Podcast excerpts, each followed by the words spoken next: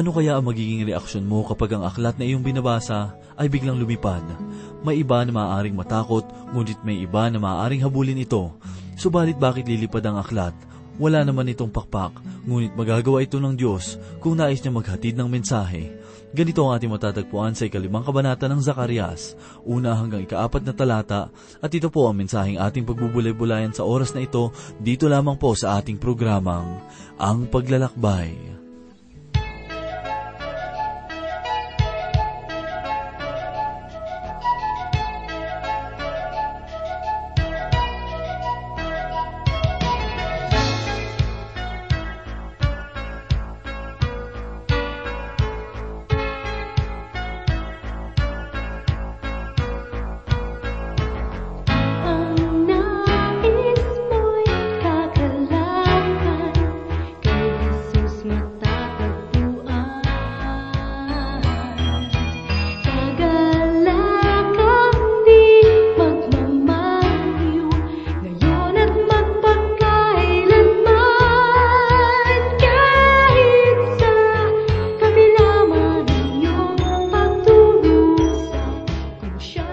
Programang Ang Paglalakbay ay hatid sa inyo ng Transworld Radio na nakikipagtulungan sa mga simbahang makatotohanang nagtuturo ng salita ng Diyos.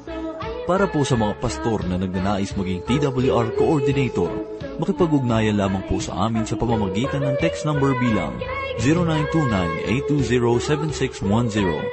Yan po ang text number bilang 0929-820-7610 o mag-email sa hello at twr.org. Para naman po sa aming mga tagapakinig, kung nais po ninyo ng mga pagpapayo, kagalakan po namin kayo'y mapaglingkuran hango sa salita ng Diyos. Sa anumang mensahe na nais nung iparating sa amin, tumawag o mag-text lamang po sa gayunding numero bilang 0929-820-7610. Iyan po ang numero bilang 0929-820-7610. Kami po ay umaasa na ang salita ng Diyos ay inyong maging gabay. Maraming salamat po.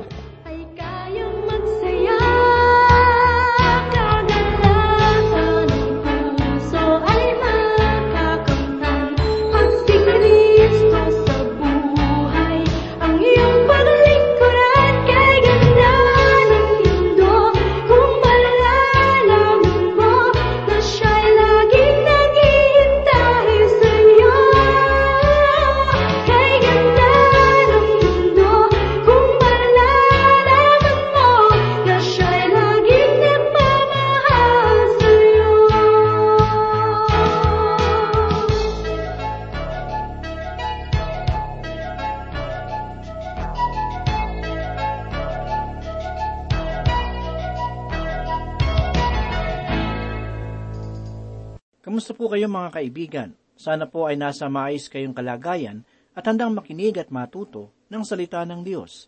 Ako po si Pastor Dan Abangco, ang inyong tagapanguna. Tayo po ay mag-aral ng salita ng Panginoon.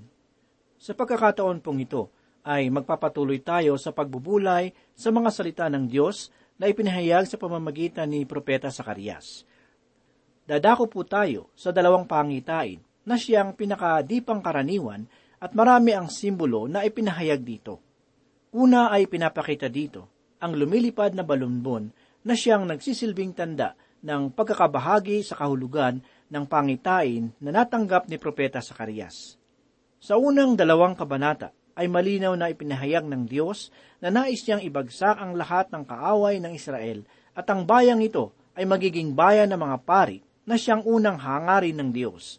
Sinasabi ng Diyos sa kanila na ito ang kanyang hangarin sa kanila nang kanya silang palayain sa bayan ng Ehipto. Ngunit dahil sa kanilang mga kasalanan, isang tribo lamang, ang tribo ng mga Libita, ang siyang pinili para sa pagiging pari. Maging sa pangitain ni Josue at ni Satanas ay nalaman natin na ang bayan ay kailangan munang malinis. Ang pangitain naman tungkol sa sanga at ang bato na mayroong pitong mata ay tumatanaw sa panahon ng kaharian.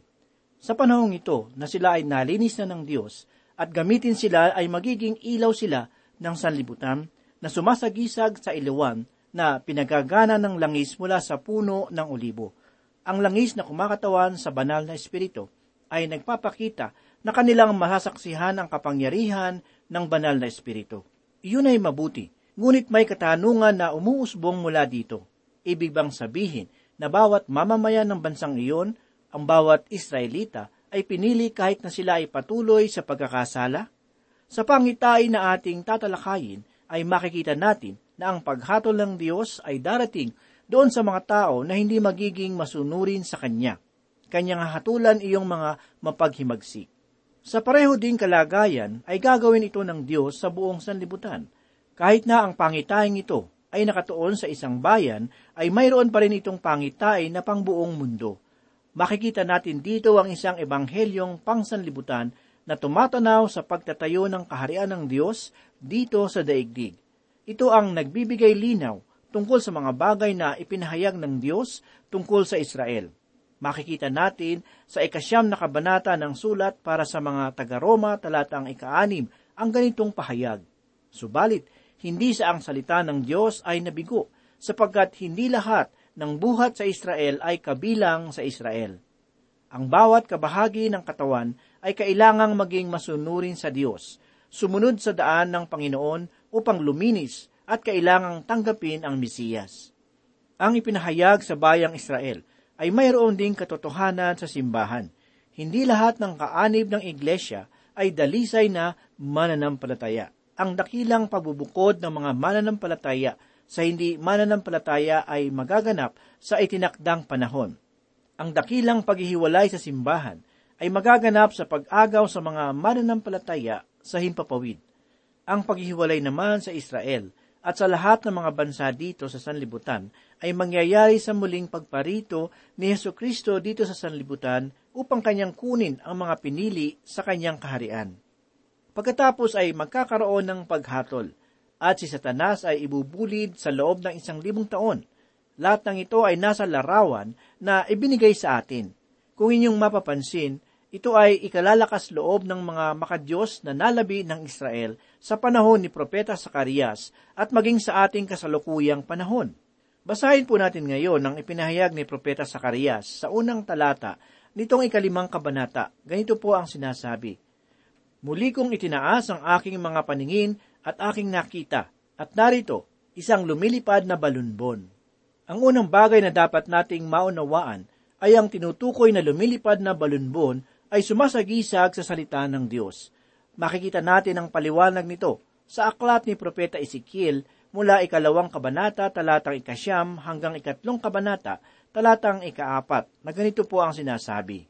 Nang ako'y tumingin at narito ang isang kamay na nakaunat sa akin at narito isang balunbon ang nakalagay roon. Iniladlad niya iyon sa harap ko at doon ay may nakasulat sa harapan at sa likuran at may nakasulat doon na mga salita ng panaghoy, panangis at mga daing. Sinabi niya sa akin, Anak ng tao, kainin mo ang iyong natagpuan. Kainin mo ang balumbong ito at ikaw ay humayo. Magsalita ka sa sambahayan ni Israel. Kaya't ibinuka ang aking bibig at ipinakain niya sa akin ang balumbon. Sinabi niya sa akin, Anak ng tao, kainin mo ito at busugin mo ang iyong tiyan. Kaya't kinain ko iyon at sa aking bibig ay naging parang pulot sa tamis. At sinabi niya sa akin, Anak ng tao, humayo ka, pumunta ka sa sambahayan ni Israel at magsalita ka ng aking mga salita sa kanila. Mga kaibigan, kailangang lunukin ni Propeta Ezekiel ang salita ng Diyos at pagkatapos ay sa kanya ito ipapahayag sa mga tao. Isa itong matinding paglalarawan para sa akin at sa iba pang mga ngaral ng salita ng Diyos kailangan nating kainin ang salita ng Diyos. Maaaring ito ay mapait sa ating mga sikmura, subalit sa ating mga labi ay kailangan itong maging sintamis ng pulot pukyutan. Nais kong idagdag na maraming magkakaibang pananaw at mga paliwanag tungkol dito sa lumilipad na balunbon.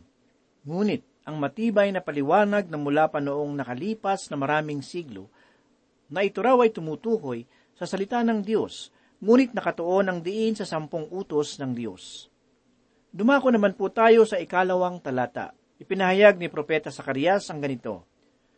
Sinabi niya sa akin, ano ang iyong nakikita? Ako'y sumagot, nakikita ko ang isang lumilipad na balunbon. Ang haba nito ay dalawampung siko at ang luwang nito ay sampung siko.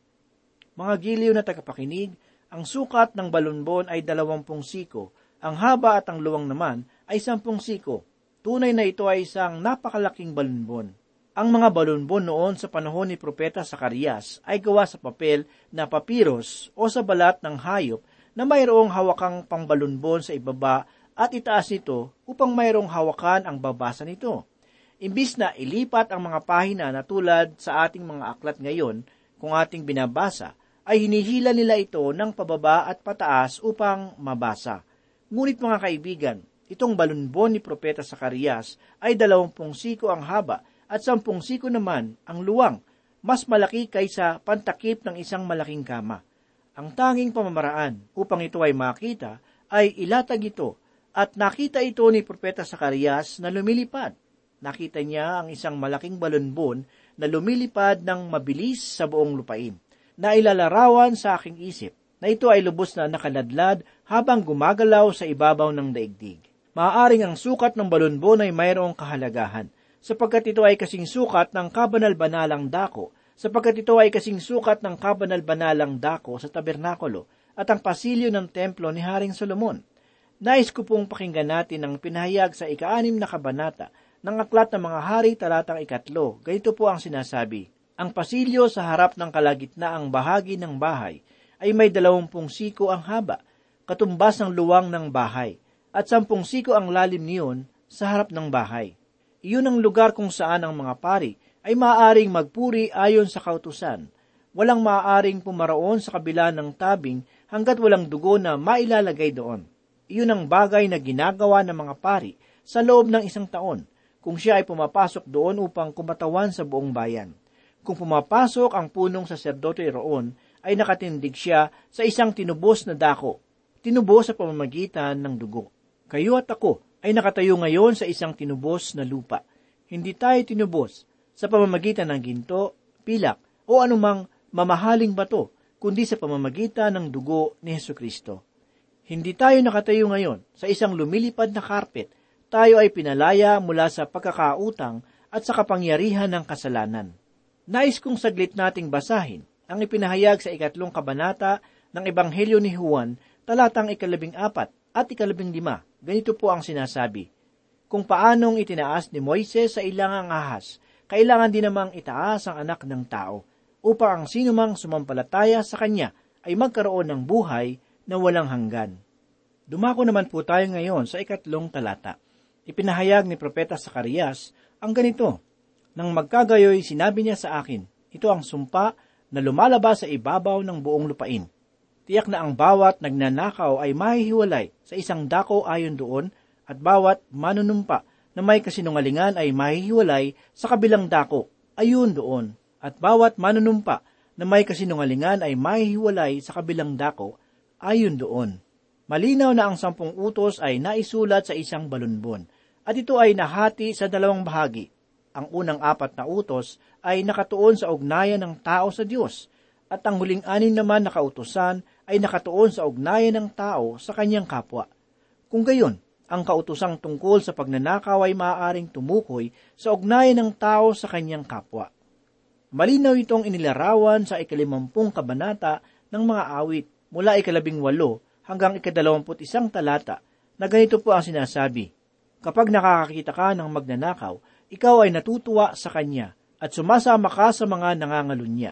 Ibinigay mo sa iyong bibig ang malayang paghahari ng kasamaan at ang iyong dila ay kumakatha ng pandaraya. Ikaw ay umupo at nagsasalita laban sa iyong kapatid. Iyong sinisiraan ng anak ng iyong sariling ina. Ang mga bagay na ito ay iyong ginawa at ako'y nananahimik. Iniisip mong ako'y gaya mo. Ngunit ngayon sinasaway kita at ipinapataw ang paratang sa harapan mo. Ngayon, sapagkat ang mga taong ito noong kanilang panahon ay nagawang suwayin ang sampung utos na hindi nakakaranas ng parusa ng Diyos, ay kanilang napagkaisahan na siya ay tulad din nila at wala nang ginagawang anuman tungkol sa kanilang mga pagsuway. Ngunit sinasabi ng Diyos na siya ay mayroong gagawin sa kanila. Ang mga utos na ibinigay sa mga Israelita sa pamamagitan ni Moises at ito ang mga utos na kanilang dapat sundin. Subalit ito ay kanilang sinuway, kaya't sila ay pinaalis sa kanilang sariling lupain, at sa kanilang pangangalat sa ibang mga bayan ay kanila ding naikalat ang mga kautusan ng Diyos na ibinigay sa pamamagitan ni Moises. Ang palatandaan ng kabihasnan ay ang mga kautusan ng Diyos na naiugnay sa ugnayan ng tao sa kanyang kapwa. Nais kong pagtuunan ninyo ng pansin ang dakilang katotohanan na nabuo tungkol sa sampung utos ng Diyos. Ang sampung utos ng Diyos ay binigay sa Israel habang sila ay nakatindig sa gitna ng mga daanan ng daigdig. Ito ay kanilang dinala saan mang lugar sila mapadako. Mayroon silang naging malaking bahagi o impluensya sa bayan ng Ehipto habang sila ay nagiging isang bayan.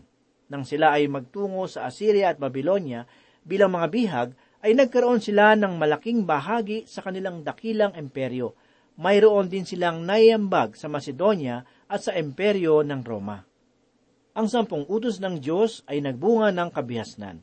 Maaari ninyong ipahayag ang maraming bagay, subalit ang mga dakilang kabihasnan nitong mundo ay ginawang saligan ng kanilang mga batas ang mga utos na ito ay huwag kang papatay, huwag kang magnanakaw, huwag kang sumasaksi sa hindi katotohanan at huwag ka ring mga ngalunya.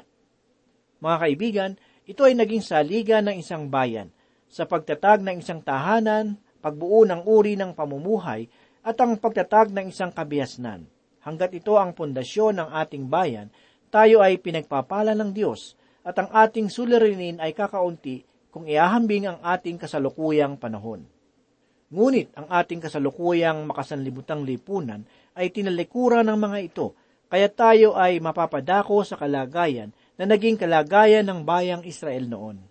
Ibinigay ng Diyos ang Israel upang magsilbing halimbawa sa atin.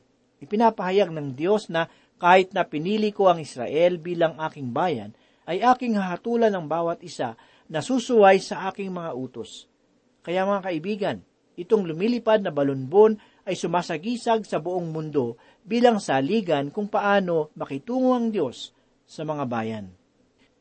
Ngunit ang mahalagang bagay ay napakahirap na makita ang kamalian sa mga kautusan ng Diyos. Sa ikaapat na talata naman ay ito ang pahayag ni Propeta Sakarias.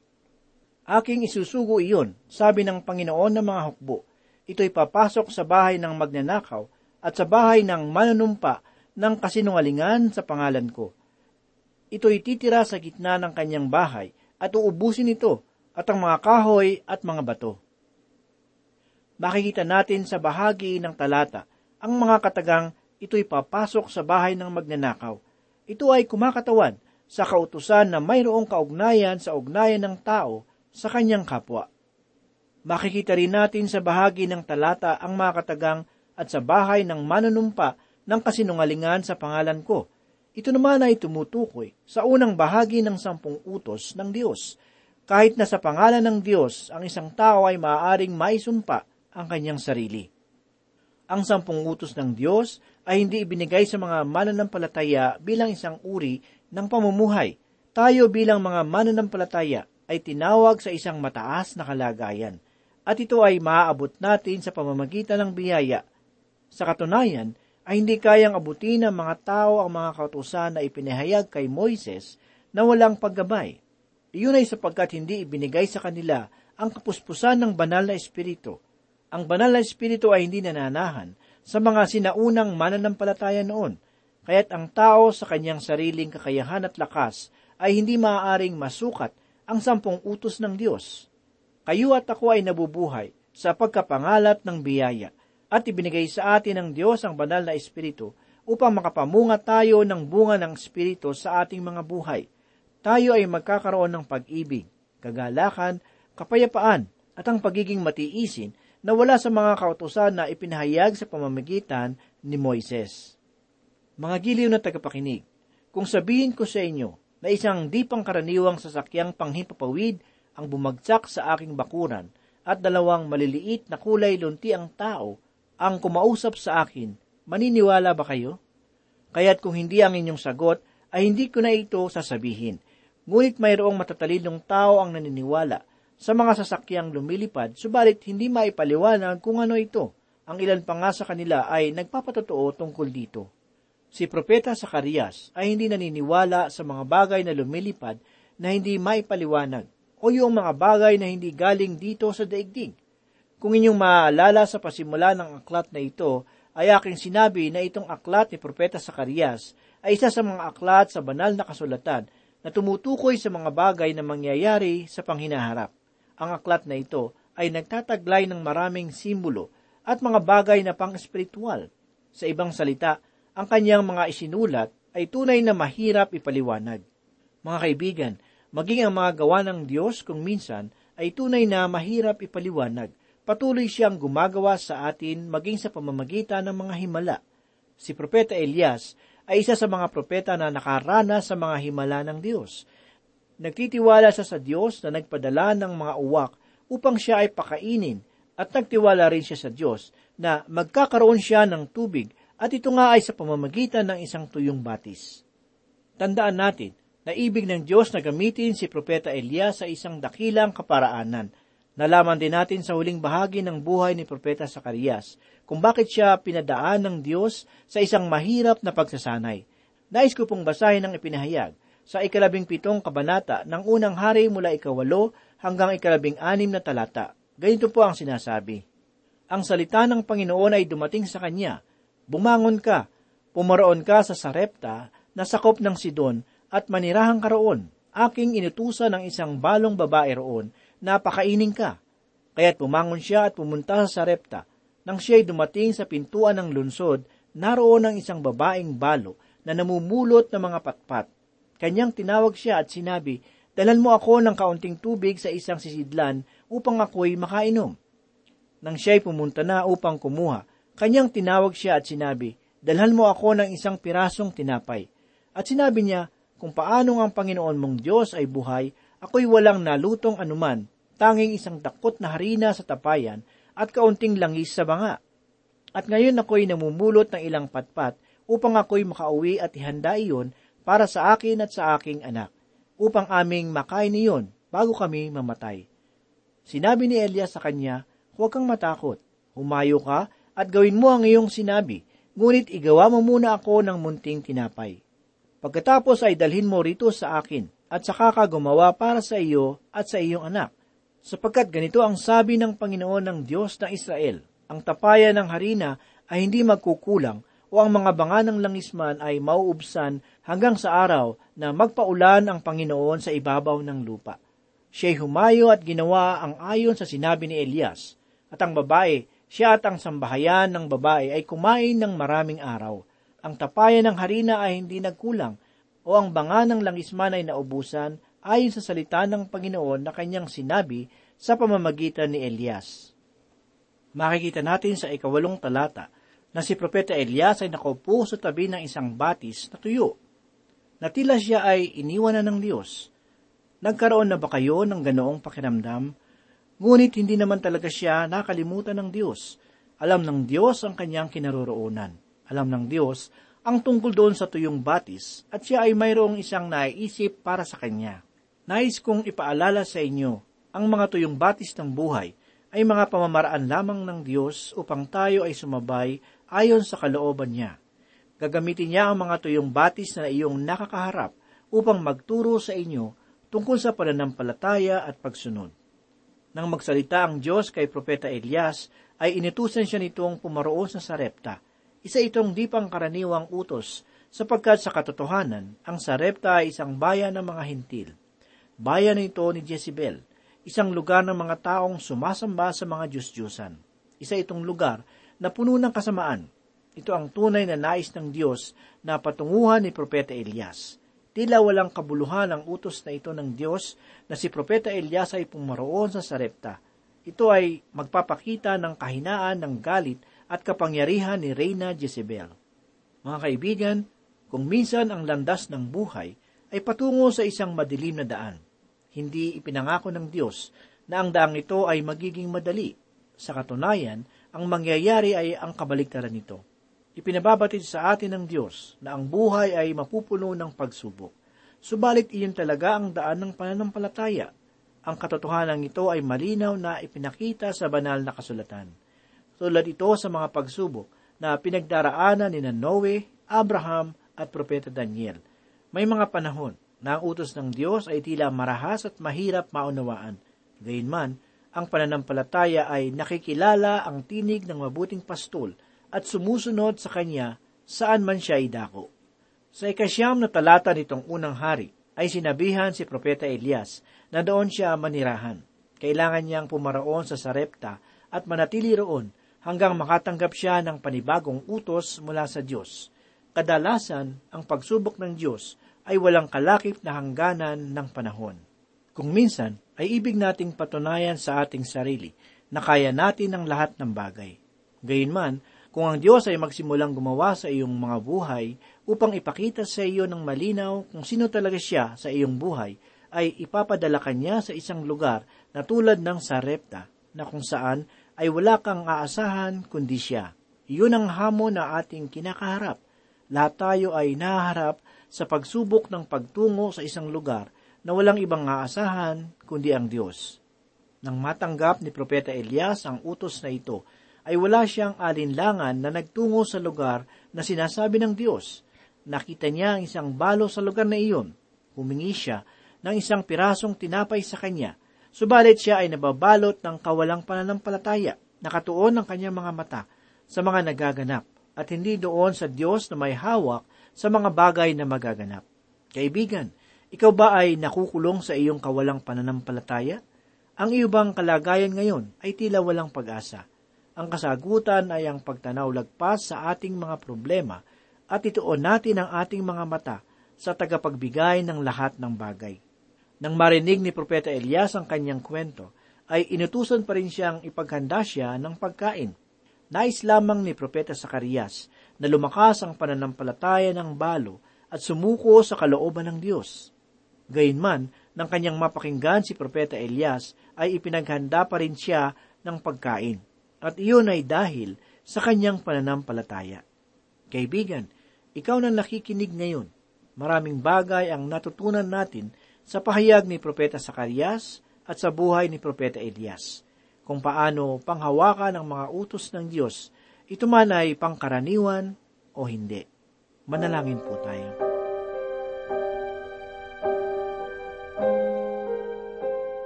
Salamat Panginoon muli sa iyong mapagpalang mga salita. Salamat Lord sa mga katotohanan na amin pong natutuhan sa mga oras na ito. Gawin mo itong kalakasan ng aming pananampalataya at upang maging matibay ang aming pagsamba sa iyo. Marami pong salamat Lord sa oras na ito. At muli inihiling namin na gawin mo po kaming mabuting patotoo sa aming kapwa. Ito po ang aming mga samot dalangin sa pangalan ni Jesus.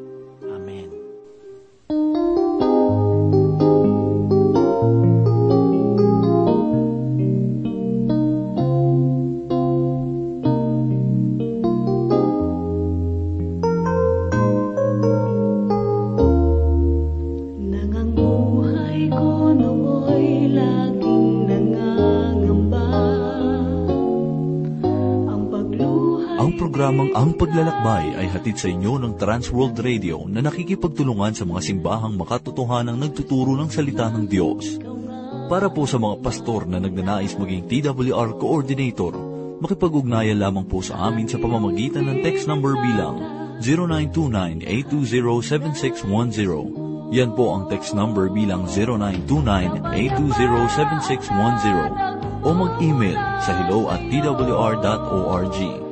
Para naman po sa aming mga tagapakinig, kung nais po ninyo ng mga pagpapayo, kagalakan po namin kayo ay mapaglingkuran hango sa salita ng Diyos.